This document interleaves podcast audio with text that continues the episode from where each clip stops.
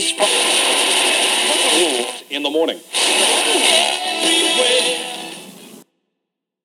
Set in the 1970s, Billy Dee Williams portrays a black militant who attempts to get a group of white radicals to help him in the war against racism.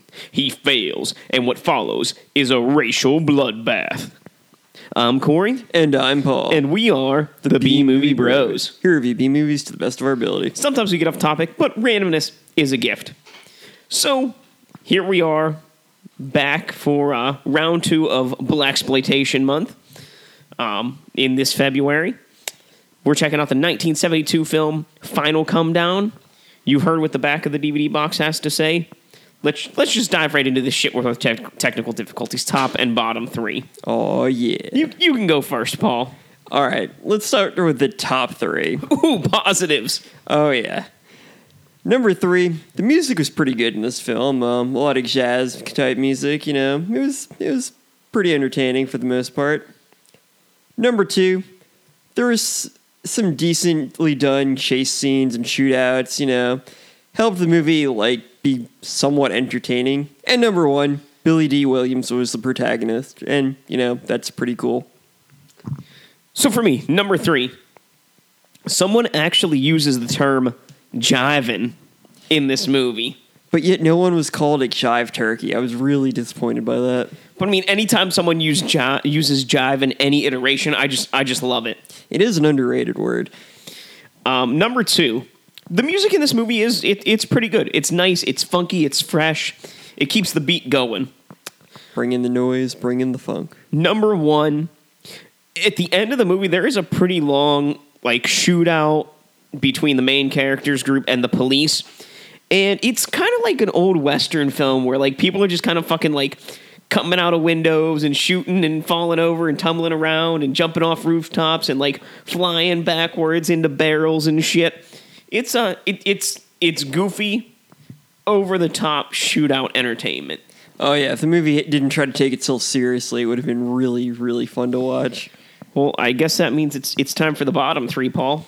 All right, for number three, Billy Dee Williams does not have a mustache in this movie, which is really off-putting because the only other movie I remember seeing him in was um, uh, The Empire Strikes Back and Return of the Jedi. So I was, Don't don't forget Snoop Dogg's Hood of Horror, oh yeah, he was in that one, and he did have his mustache. That's he was he was the Reverend. like who is this guy like no mustache that's not the billy dee we know all right so number two billy dee's character is completely unlikable he's just a giant douche who just like drags down down everybody's mood like he's at a party and he starts talking about racism and stuff and after he's done having sex starts talking about how we all gonna die we all gonna get shot and everything i'm like dude you know you is that really how you want to spend like your time after sex or at a party? Like, come on, man, like lighten up at least a little bit. And number one, this movie has a ton of flashbacks that are really inconsistent and completely incoherent. They failed to really tell what was going on in the story, and really they were so random they could have shown anything. Like there could have been a scene of like Billy Dee Williams juggling turkeys or something like that, and it would have made just as much sense as anything else we saw in this film. So for me, number three, uh, coincidentally, it's because Billy Dee Williams does not have a mustache. It was a crime against nature. I mean, seriously, when I look at the fucking box art for this film, on the front cover, there's Billy Dee Williams with a mustache. On the back, there's Billy Dee Williams with a mustache. it's it's literally just Lando Calrissian. On the back is yeah, literally his portrait is Lando Calrissian. I don't know what the front is from, but obviously it's not from this movie because in this movie he does not have his mustache. Oh yeah, Number two, the acting in this movie is pretty terrible. I mean, aside from Billy Dee Williams, um, whose acting is decent in this movie, um, not really the greatest, but you know, leaps and bounds beyond everyone else in this film. Uh, the acting is terrible. Number one, I agree, Paul. This film is a jumbled mess of scenes which haphazardly cut back and forth between past and present with no true transition or explanation. Meaning, I can't follow the fucking story for a goddamn anything. Yeah, they'll jump to like a scene from the past. It's like, wait, when did this take place? Like, how did this lead to this? And then you're left with a conflict that you have no idea how they got to. It's really weird. Yeah, so uh hmm. I, I guess we didn't mention the uh the dialogue, but let's Well, we uh, mentioned them saying jive, so Yeah, yeah, jiving. So uh let's let's give it a go with a good old fashioned quote war. war. We'll quote this movie back and forth, and uh, you can tell us who won. Um, I guess I'll get started here. No one gives you nothing for nothing, son. I hope one day you blow your fucking brains out. I'm just not there yet. Ain't nothing changed in 300 years. That's good. I can dig it. Damn it, woman. This ain't no time to be jiving. You blow too much soul, man. And that ends this episode edition of Quote Wars. If you have a favorite quote from this film, please let us know in the comments below or anything else about this film. Yeah, it was one good thing. The dialogue was at least entertaining, so, you know, at least there's that. Well, I, I guess it's it's time to give us our film our final take. Remember, friends, our final take is a score on our shot scale. Our shot scale is a reverse scale, one to ten, one being the best, ten being the worst. How many shots do you need to get through this film? I gave it a seven out of ten. I give it an 8 out of 10. So the final come down is the story of Johnny and his oppression by the white man. It is filled with random cuts, terrible acting, and a story which revolves around people getting shot because they picked a fight against the police instead of working hard. And yes, that's exactly what Johnny said at one point in this film. He said he'd either have to fight, you know, against them being the police or work hard like the grocery store owner. This movie jumps around so much that like I could never actually figure out what was going on. But just just I keep I keep dwelling on that. Johnny's like, "Oh, I either have to fight or work hard." Like, well then why don't you just work hard, Johnny? Why don't you just work hard? Yeah, it seemed like literally every conflict in this movie was easily avoidable. Well, then you know they, they did show him like at all these like trying to get a job, and people were just like, "Uh, no, sorry, man." Yeah. And it was always you know shown to be of of a racist motivation. Yeah, I mean, I can kind of see where he's coming from, I guess, but still seemed like it was pretty easily avoidable. All right, so I give it an eight out of ten because the final come down is one of the one of those movies that tries to tell a compelling story, but is so inept that it fails to express even the most co- any coherent thought. Most of the scenes consist of flashbacks that seem random and inconsistent. The dialogue attempts to explain the conflict going on throughout the film, but does little in regards to actually explaining anything that's really going on. As far as I could tell, there was just conflict for the sake of conflict. The shoot at the at the end of the film was pretty cool, and you know Billy Dee Williams was the protagonist.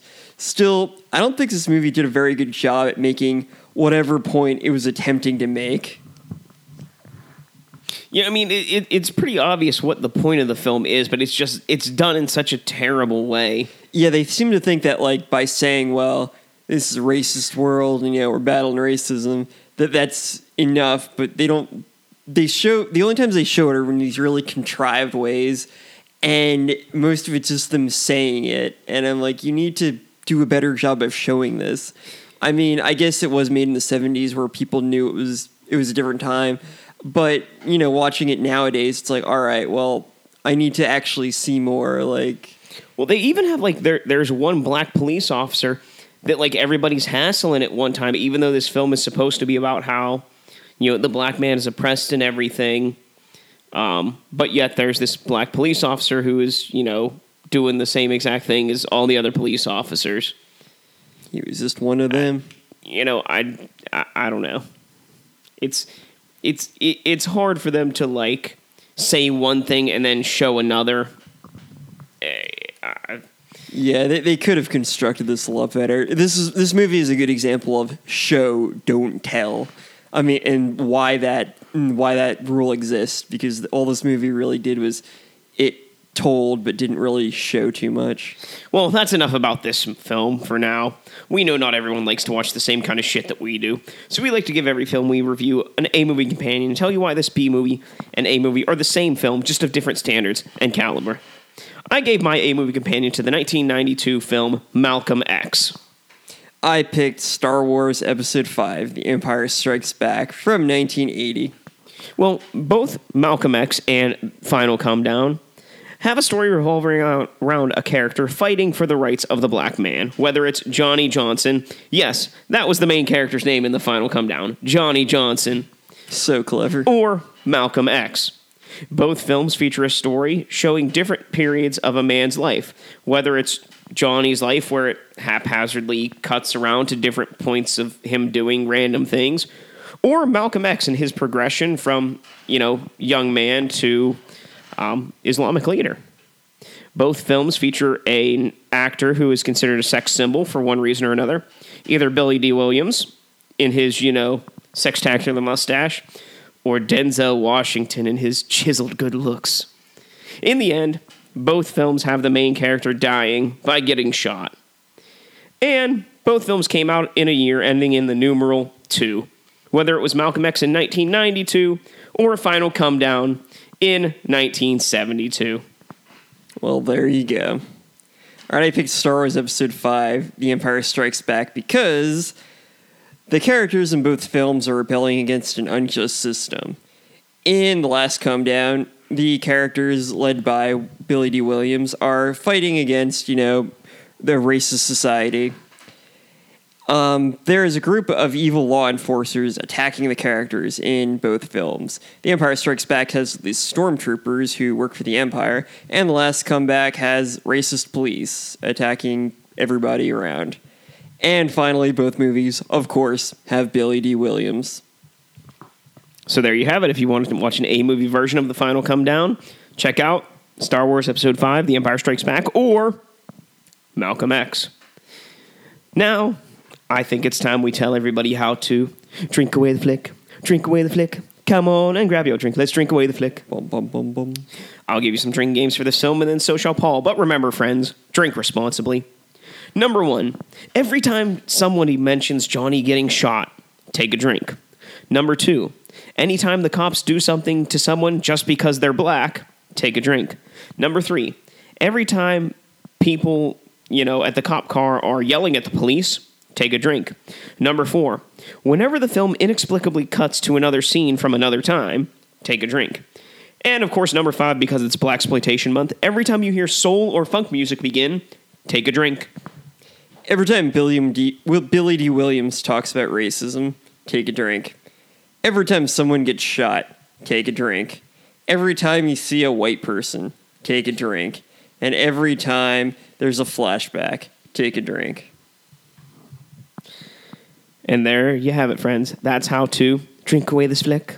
If you have any thoughts about this movie or anything else B movie related, you can leave a comment on either iTunes or SoundCloud. You can email us bmoviebros at gmail.com. You can like us on Facebook at facebook.com dash bmoviebros. Follow us on Twitter at bmoviebros or my personal Twitter handle at bmoviepaul. You can check out all our other content, including reviews, interviews, and chats on our website bmoviebros.com, where we have new shows each week. If you want to support the show, consider donating to our PayPal or Patreon accounts. Links provided below.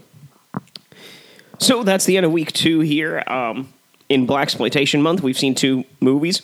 Uh, let's let's rank them. Um, number two for me was Black Shampoo. Um, it was just a whole lot of stuff going on. Um, there was a fair amount of nudity, but just the story went absolutely nowhere, and uh, the action was like not very action packed. The final come down, there was kind of sort of maybe a story. Um, there was a moral, you know, that they tried to portray. But above all and else, there's like a 15 minute like Western style shootout at the end of the movie that just, you know, if I would just watch that shootout portion, it, it would be grand. But uh, coupled with the rest of the movie, brought it down. But it still lands at the number one so far this month for me. I actually had the opposite. For number two, I had the final come down. It was just so incoherent. It tried to be serious, but did a bad job at really portraying what it was trying to portray. And it had some good action, but even that wasn't that well done. And number one, I picked Black Shampoo. It was not the greatest movie by any stretch of the imagination. But hey, it had some fun scenes and it didn't take itself seriously. And to be honest, I'd rather watch a movie that didn't even try to take itself seriously than one that tried taking itself seriously and failed miserably at it. So Next week, we get to face off against man's greatest creation in artificial life, Paul. Oh boy. We get to watch Blackenstein, Ooh, scary. straight from 1973. This ought to be good. So until next time, friends, be brave, be alive, and be back for more. Ровный. Максим Ровный.